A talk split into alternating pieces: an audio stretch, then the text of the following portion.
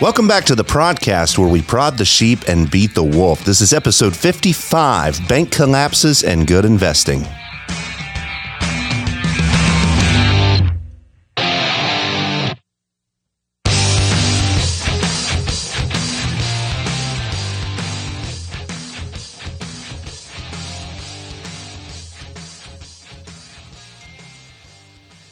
In 1983, John Sculley was the president of Pepsi Corporation. He had poured his life into that company and built it into one of America's most iconic brands.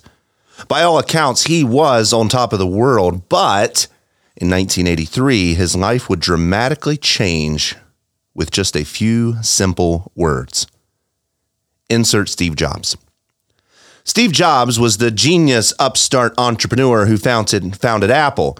He had a brand new company and visionary ideas, but he was untested, unproven, and frankly, just a little bit unstable. Yet in 1983, he delivered one of the most incredible sales pitch that have ever been recorded. When courting John Sculley to leave Pepsi and to come to Apple, this is what Jobs said. He said, John, do you want to sell sugar water for the rest of your life?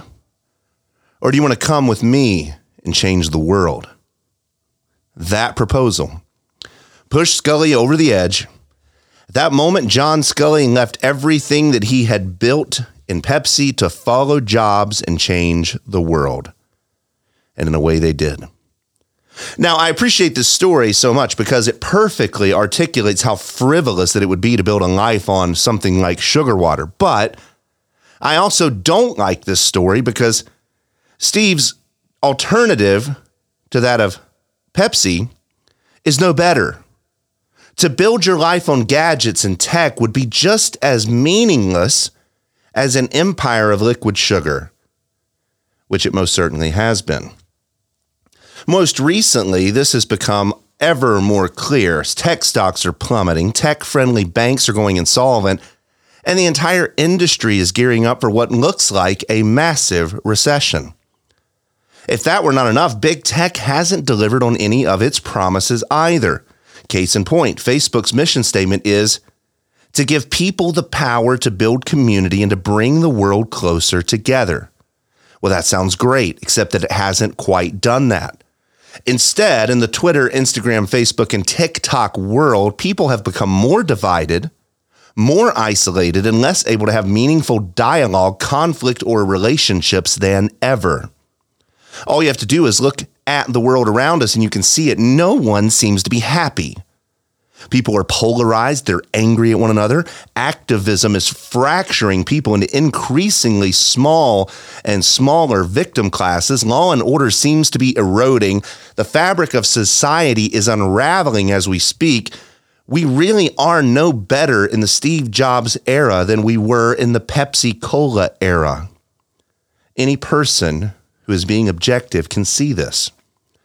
Now, with that, I think it is time for a new sales pitch. And I'm not going to come up with anything particularly catchy here, but if you want to change the world, limit your investing to the limited and maximize your investment in the infinite. How do we do that? Well, the first thing that we need to do is invest in a faithful church. Instead of investing in Pepsi or Apple, which are, are not wrong in and of themselves, invest in a community that believes the gospel of Jesus Christ and preaches it as if their life depended on it. Invest in a church that understands the disease of sin and liberally offers Christ as the only cure. Invest in a church that doesn't bend its knee to the world or woke culture, but instead stands upon God's immutable and eternal word. Now, how can we actually invest in something like this? Well, I'm going to offer you three suggestions and then also one reminder just as we close. Number one, you can invest your time. One of the best ways to change the world is to get married, have lots of kids, raise them up in the fear and admonition of the Lord, and teach that little domestic army to invest their life, their time, and their passions into a local faithful church. To fight to be there when the doors are open and to value participation in that community, to help that church accomplish, accomplish its mission to listen intently to the sermons and to walk away chewing upon the truth and the doctrine of the gospel that has been preached that week so that they can live differently that same week in their lives. It involves teaching our families to be present and active in the community and to get and to give their lives for the very thing that Jesus gave his life for, which is his bride. It also involves teaching our children how to go to work to the glory of God, how not to place their hope in their career and make it an idol, but how to how to build Jesus' kingdom through God glorifying labor in their vocation. Paul says in Colossians 3:23, "Whatever you do, work heartily as for the Lord and not for men." See also Proverbs 16:3. This will do more. And what I mean is working heartily into the Lord, that will do more to change the world than anything else that we could give our lives to. When we go to work, we do not give our time ultimately speaking to our bosses. We are not first and foremost constructing corporate castles or our CEO's visionary empire. We go to work, yes, but our hope is not in the sugar water or the gadgets or the politics or whatever other bankrupted idol that our vocations are offering up to us to put our hope in. No, that's not why we work. That would be not only a mistake, but it would be a colossal waste of the precious time that God has given us. Instead, let us live, move, and have our being to the glory of God. When we work, let us work to the Lord. Let us work for Him. He is our overmastering passion in our vocation. And with the time that we have remaining, and I mean the time that, that we're not sleeping and that we're not at work and we're not at home, in the time that we have remaining, let us invest in the only institution or organization that will last forever, and that is the Church of Jesus Christ. Invest your time into something that's going to matter, something that's going to be here, something that moth and rust cannot destroy. Number two, invest your talents. Maybe no one's ever told you this before, but God has uniquely designed you with talents and passions that were given so that you can bless the world and his church. He gave you all of the skills, the likes, the dislikes, the interests, the personalities, and the talents that you now possess. And he has placed you exactly where he wants you to be to have an eternal impact. If you're a Christian, he has uniquely gifted you by the power of the Spirit of God to use your gifts and your talents to serve Him, to bless the world, and to serve His local church. Now, don't get me wrong. I'm not talking about serving at church as in making coffee on Sundays or handing out bulletins. Now, there's nothing wrong with that, but God's designed you for so much more than that. I'm talking about using your gift of hospitality to have people in your home I'm referring to your gift of stewardship and creativity as the reason that you can start companies that glorify God and build good products for people that aren't that aren't always virtue signaling. I'm talking about generosity and the way that you can financially give more to the kingdom of God.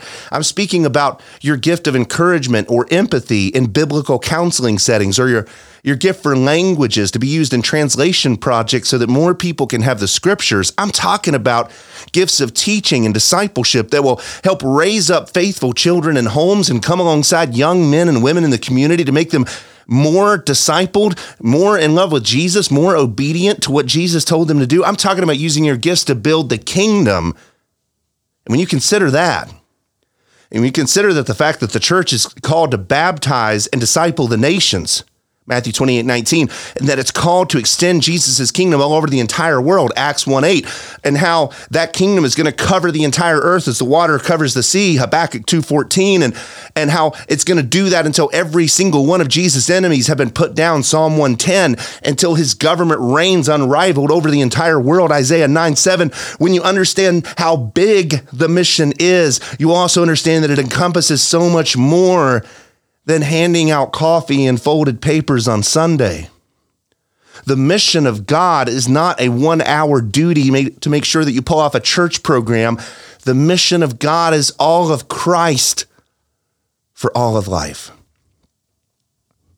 Now, most people reading this blog are also going to spend a significant, maybe even the majority of their time at a job, which that's okay. My point is not to make your job the telos. I'm, I do not want you to make your job the end of your existence, the, the very purpose for your labors. No, no, no, no. That's not why you work. Instead, use your job as an opportunity to give glory to God. Find creative ways to leverage your vocation to build Jesus' kingdom. Live with that end in mind, the end of glorifying God and enjoying him, enjoying him forever. That's your purpose. Live like that and use all your time and your talents to accomplish that. That is how we change the world. Number three, invest your treasure. One of the fundamental principles of financial investment is a desire to make a return. That's not a bad thing. No one wants to invest in something that loses. Instead, we want to know that the very thing that we've invested in is going to grow or it's going to multiply and it's going to become something more. That's a good thing. Well, what better thing could we invest in than the kingdom of God? Every life that hears the gospel and responds in faith bears an eternal return. No bond, hedge fund, or mortgage backed security can give us that. Now, again, those things are not bad. I invest in the stock market or I invest in a 401k or, or a retirement plan. I'm not saying don't invest in those things. I'm just saying also invest in the thing that matters more than anything, and that's the kingdom of God every incremental advancement that someone has in spiritual maturity through the ministry of the church, through the ministry of you in their life, will pay dividends forever. Think about it this way. As a faithful church preaches the gospel, hundreds of people are going to be growing in grace together and they're going to be more equipped to be sent out Monday through Saturday into their community, jobs, lives, friends, and everything else to be missionaries that are going to help bring the gospel of Jesus Christ to the sick and broken land. What other organization can boast of that? What other organization has that kind of return or that kind of yield upon an investment? What group of people has that kind of truth that can bring us that kind of freedom? Is it the banks? that are teetering on the verge of collapse in this country? Hardly. Is it Wall Street that whimpers every time Jerome Powell speaks? No, again. Is it the US dollar that's backed by the full faith and credit of this collapsing empire? Not even remotely. There's only one organization on planet Earth that's backed by eternal security, full faith and credit of the Lord Jesus Christ, that always produces an exceptional yield and is empowered by the living and holy God. That's the church. Now, again, don't get me wrong here. I'm not saying that investments, retirement accounts, or earthly treasures are sinful and that you should not have those things. We're not aesthetics. We are commanded to care for our family. We're commanded to plan for our future, and we are commanded to be wise with our resources, which means that a portion of our income should go into wise investments. But our portfolios, our stock options, and our 401ks cannot be our only investment. We must also invest our treasures into the only thing that is going to last forever, that has no risk whatsoever of insolvency, that will never collapse, and that is the kingdom of God. That is how we change the world. One reminder before we close remember your hope. As the world around us is reeling from another bank collapse, or the threat of war in Ukraine, stock market downturns, recession, inflation, interest rate hikes, and an incompetent administration, remember who's in control. We are not ultimately beholden to a schizophrenic market because our hope lies not in that, but in the only one who can guarantee our survival, and that's God. The author of Hebrews says it like this Keep your life free from the love of money and be content with what you have. For he has said, I will never leave you nor forsake you. So we can confidently say, The Lord is my helper. I will not fear. What can man do to me? Hebrews 13, 5 through 6. If you want to change the world, dear friends, and you want to bring the greatest amount of blessing to the greatest number of people, then Pepsi, Apple, Wall Street, and too big to fail banks are just not going to get us there. Instead, invest in the kingdom of God. Give your time, your talent, your treasure, your passion to God's mission on earth. Pour out your life Whether you eat or drink or work or rest or whatever you do, do it with that aim in mind that it is for the glory of God. Be both a hearer of the word and a doer of the word, and you will bear 30, 60, or even a hundredfold as an eternal yield and reward from your Father. That is how we change the world. Thank you so much for listening to another episode of the podcast. So blessed that you are tuning in. I don't know if I mentioned this in a previous episode or not, but we're up over 100 subscribers now, which is a great milestone. Let's get to 200 subscribers. Let's build to 500 subscribers. Let's continue to get this message out to more and more people because if there's anything that the world needs right now, it's hope. Bank, banks fail, our flesh fails, the government fails, Christ never fails. So if you will, if you if you love what I'm doing here, you like this content, share it. We'll see you again next time on the podcast. God bless you.